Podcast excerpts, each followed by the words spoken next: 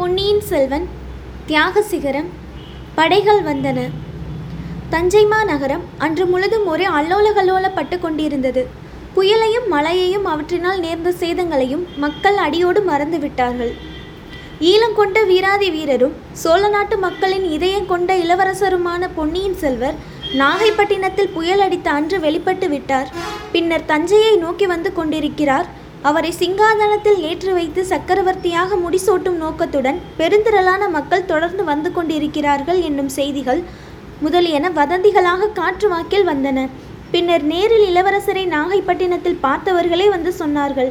இந்த செய்தி காரணமாக இரண்டு தினங்களுக்கு முன் வெளியிலே அடித்த புயலைப் போலவே தஞ்சை நகர மாந்தரின் உள்ளத்தில் உத்வேக புயல் அடிக்கத் தொடங்கியது. தஞ்சை நகரம் என்றும் கண்டறியாத அளவில் இளவரசருக்கு சிறப்பான வரவேற்பு அளிக்க வேண்டும் என்று மக்கள் தீர்மானம் செய்தார்கள். கோட்டைக்கு வெளியிலே இருந்த புறநகரத்தின் வீதிகளை அலங்கரிக்க தொடங்கினார்கள். கூட்டம் கூட்டமாக தெருக்களிலே நின்று பேசலானார்கள். மேலதாளங்கள் தாரை தப்பட்டைகள் முதலிய வாத்தியங்கள் சேகரிக்கப்பட்டன. ஆடல் பாடல்களில் சேர்ந்தவர் தேர்ந்தவர்கள் இந்த விசேஷ சந்தர்ப்பத்தில் ஆற்றல்களையெல்லாம் காட்டிவிடுவது என்று எண்ணி ஆயத்தம் செய்யலானார்கள். மாந்தர்களும் இளஞ்சிறார்களும் தங்களை அலங்கரித்துக் கொள்ளும் விதங்களைப் பற்றி சிந்தித்தார்கள்.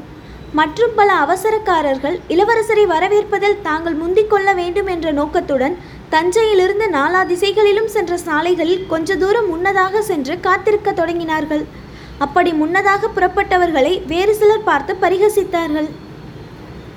புறநகரம் இந்த பாடுபட்டதென்றால் கோட்டைக்குள்ளேயும் ஏதோ முக்கியமான சம்பவங்கள் எதிர்பார்க்கப்படுகின்றன என்பதற்கு விரைவிலேயே அறிகுறிகள் தென்பட்டன.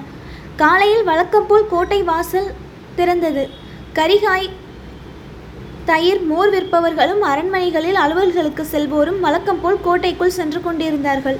புயல் மழையினால் ஏற்பட்ட சேதங்களைப் பற்றி முறையிட்டு கொள்ள விரும்பியவர்கள் இன்று ஒரு சிலர்தான் வந்தார்கள். அவர்களும் கோட்டைக்குள் சென்றார்கள். வழக்கம் போல வேலைக்கார படையும் கோட்டைக்குள் பிரவேசித்தது. பின்னர் கோட்டை வாசல் கதவுகள் எல்லாம் சடசடவென்று சாத்தப்பட்டன. பெரிய பெரிய இரும்பு தாள்களை கொண்டு கதவுகளை இருக்கும் சத்தமும் பூட்டுகளை மாட்டி பூட்டும் சத்தமும் கேட்கத் தொடங்கின. பிற்பாடு வந்தவர்கள் காவலர்களால் தடுத்து நிறுத்தப்பட்டார்கள்.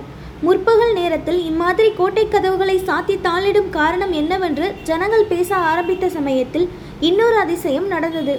கோட்டையை சுற்றியிருந்த அகலியை கடப்பதற்கு ஏற்பட்ட பாலமும் தூக்கப்பட்டது. அதற்கு பிறகு யாரும் கோட்டை வாசலை நெருங்குவதற்கே முடியாமல் போய்விட்டது. கோட்டையின் பிரதான வாசலாகிய வடக்கு வாசலுக்கு சமீபமாக இருந்தவர்கள் மேற்கு வாசலையும் தெற்கு வாசலையும் பற்றி விசாரித்தார்கள். அந்த வாசல்களும் வடக்கு வாசலைப் போலவே சாத்தி பூட்டப்பட்டன என்றும் பாலங்கள் தூக்கிவிடப்பட்டன என்றும் அறிந்ததும் மிக்க வியப்படைந்தார்கள். இது என்ன? யுத்தம் ஒன்றும் நடக்கவில்லையே.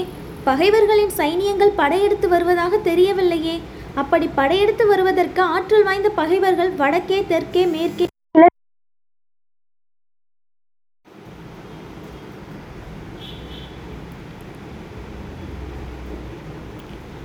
அப்படி படையெடுத்து வருவதற்கு ஆற்றல் வாய்ந்த பகைவர்கள் வடக்கே தெற்கே மேற்கே கிழக்கே எங்கும் சமீப பிரதேசத்தில் இல்லையே. அப்படி ஒருவேளை வடக்கே இரட்டை மண்டலத்திலிருந்து பகைவர்கள் திடீர் பாய்ச்சலில் வந்துவிடுவதாக இருந்தாலும் கொள்ளிடத்தையும் காவேரியையும் மற்றுமுள்ள நதிகளையும் தாண்டி இப்போது எப்படி வர முடியும்? அந்த மாநதிகளில் வெள்ளம் பூரண பிரவாகமாக அல்லவா போய்கொண்டிருக்கிறது இவ்விதமெல்லாம் தஞ்சை கோட்டையின் புறநகரத்தில் வசித்த ஜனங்கள் பேசிக்கொண்டார்கள் ஒருவேளை பொன்னியின் செல்வரை கோட்டைக்குள் பிரவேசியாமல் தடுப்பதற்காகவே இந்த ஏற்பாடுகள் எல்லாம் செய்யப்படுகின்றனவோ என்று சிலர் கேள்விகளை போட்டுக்கொண்டு அப்படித்தான் இருக்க வேண்டும் என்று மறுமொழி கூறிக்கொண்டார்கள் இந்த வதந்தி பரவ பரவ நகர மாந்தரின் உத்வேகம் அதிகமாயிற்று. விஜயாலய சோழரின் வம்சத்தில் வழி வழியாக வந்த இளவரசரை கோட்டைக்குள்ளே வராமல் தடுப்பதற்கு இந்த பழுவேட்டரையர்கள் யார்? அப்படி பழுவேட்டரையர்கள் உண்மையில் முயல்வதாயிருந்தால் கோட்டை மதில்களையே இடித்து தகர்த்து விட வேண்டியதுதான் என்ற தோரணையில் பேசுவோரும் இருந்தனர். வதந்தி என்றும் மாயாபூதம் எப்படி கிளம்புகின்றது எப்படி அவ்வளவு விரைவில் பிரயாணம் செய்கின்றது என்பது யாராலும் கண்டுபிடிக்க முடியாத மர்மமான காரியம்தான். திடீரென்று இன்னொரு பயங்கரமான வதந்தி மக்களிடையே பரவத் தொடங்கியது. வெகு காலமாக எதிர்பார்க்கப்பட்டு வந்த சுந்தர சோழ சக்கரவர்த்தியின் மரணம் நேர்ந்து விட்டது என்பதுதான் அந்த வதந்தி. சக்கரவர்த்தி காலமாகி விட்டாராமே அது உண்மையா என்று முதலில் கேட்டார்கள். அன்று அதிகாலையில் வால் நட்சத்திரம் ஒரு நிமிடம் ஜோதிமயமாக ஒளி வீசிவிட்டு பூமியை நோக்கி விழுந்து மறைந்ததை பார்த்தவர்கள் சிலர் அதையே அத்தாட்சியாக கொண்டு சுந்தர சோழர் காலமானதை ஊர்ஜிதம் செய்தார்கள். இது உண்மையாயின் மேலே என்ன நடக்கப் போகிறது என்பது பற்றி கவலையுடன் வித விவாதிக்கப்பட்டதும் இயல்பே அல்லவா? ராஜ்ய உரிமை சம்பந்தமாக தகராறுகள் ஏற்படுமா? சிற்றரசுகள் இருகட்சியாக பிரிந்து நின்று சண்டையிடுவார்களா? இத்தகைய உள்நாட்டு சச்சரவுகள் காரணமாக சோழ சாம்ராஜ்யமே சின்னா பின்னமாகி விடுமா நூறு ஆண்டுகளாக தலைத்து ஓங்கி வளர்ந்து வந்த சாம்ராஜ்யத்தில் மீண்டும் பகைவர்களின் படைகள் உட்புகுமா? இவ்விதமெல்லாம் ஜனங்கள் பேசிக்கொண்டிருக்கும் போதே அதோ படை வருகிறது என்று கூக்குரல் ஒன்று எழுந்தது. பலரும் அங்கும் இங்கும் ஓடி சென்று பார்த்தார்கள். உயர்ந்த கட்டடங்களின் மீதும் உயரமான மரங்களின் மீதும் ஏறி பார்த்தார்கள். அவ்வாறு பார்த்தவர்கள் கண்ட காட்சி ஒரே அடியாக வியப்பையும் திகைப்பையும் அளிப்பதாக இருந்தது. தஞ்சையிலிருந்து மேற்கேயும் தென்மேற்கு திசையிலேயும் புறப்பட்டு சென்ற மூன்று பெரிய சாலைகள் அக்காலத்தில் இருந்தன. ஒன்று கொடும்பாலூர் வழியாக ராமேஸ்வரம் போகும் சாலை மற்றொன்று மதுரை வழியாக தென்பாண்டிய நாட்டுக்கு சென்ற சாலை இன்னொன்று உறையூர் வழியாக கரூருக்கும் சேர நாட்டுக்கும் சென்ற நீண்ட அகன்ற சாலை. அன்று பிற்பகலில் மேற்கூறிய மூன்று சாலைகள் வழியாகவும் படைகள் அணிவகுத்து வந்து கொண்டிருந்தன. அவற்றில் முன்னால் வந்த அணிகள் கண்ணுக்கு தெரிந்தனவே தவிர பின்னால் அந்த அணிவரிசைகள் எங்கே முடிகின்றன என்பதே தெரியவில்லை. அவ்வாறு அப்படை வீரர்களின் அணிகள் பின்னால் பின்னால் தொடர்ந்து வந்து கொண்டே இருந்தன. நல்ல வேளையாக அப்படைகளின் முன்னணியில் பெரிய புலிக்கொடிகள் பறந்து கொண்டிருந்தபடியால் பகைவர்களின் படைகள் என்று சந்தேகிக்க இடம் ஏற்படவில்லை. சோழ சாம்ராஜ்யத்து சைனியங்கள் தான் அவை. ஆனால் எதற்காக வருகின்றன? எங்கிருந்து வருகின்றன? இன்னும் சற்று அருகில் அப்படைகள் நெருங்கி வந்தபோது புலிவுருவம் தாங்கிய கொடிகளில் சிறிய அளவில் பதித்திருந்த இலச்சினைகளும் கண்ணில் பட்டன. அவற்றிலிருந்து கொடும்பாலூர் தலைமைக்கு உட்பட்ட பராந்தக சோழ பெரும்படையும் தென்பாண்டிய நாட்டிலிருந்து தெரிந்த கைகோளர் பெரும்படையும் ஈழத்து போரில் ஈடுபட்டிருந்த அருஞ்சய சோழ பெரும்படையும் சேர்ந்து வந்து கொண்டிருந்தவன வந்து கொண்டிருந்தனவென்று தெரிய தெரிய வந்தது. இன்னும் சிறிய நேரத்திற்கெல்லாம் தென்திசை சேனாதிபதியான பூதி விக்ரமகேசரியே மேற்கூறிய படைகளுடன் வந்து கொண்டிருக்கிறார்கள் என்பது தஞ்சை நகர மாந்தர்களுக்கு தெரிந்து போய்விட்டது. இதிலிருந்து சைனியங்கள் எதற்காக வருகின்றன என்பதை ஊகித்து உணர்வதும் எளிதாயிற்று.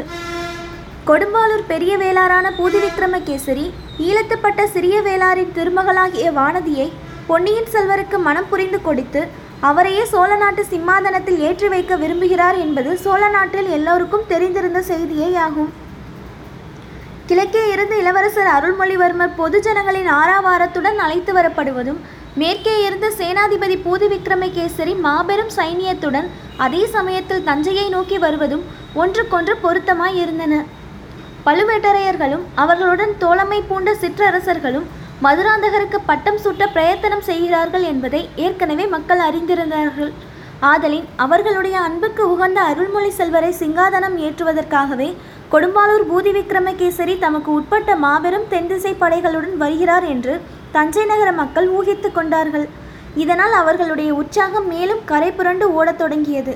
சமுத்திரம் போல் பொங்கி வந்த படை வீரர்கள் அனைவரையும் வரவேற்று உபசரிக்கவும் விருந்து அளிக்கவும் அவர்கள் சித்தமானார்கள்.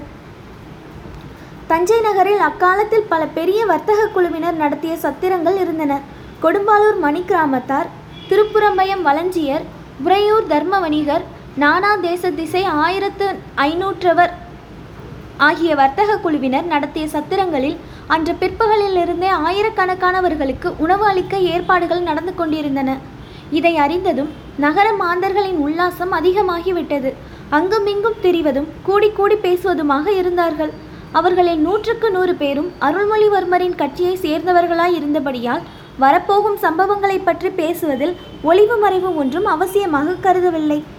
படை வீரர்கள் தஞ்சையை அணுகி வந்து ஆங்காங்கே கூடாரம் அடித்து முகாம் போடத் தொடங்கியதும் நகர மாந்தர்கள் அந்த முகாம்களுக்கே சென்று வீரர்களுடன் சல்லாபம் செய்ய தொடங்கிவிட்டார்கள்.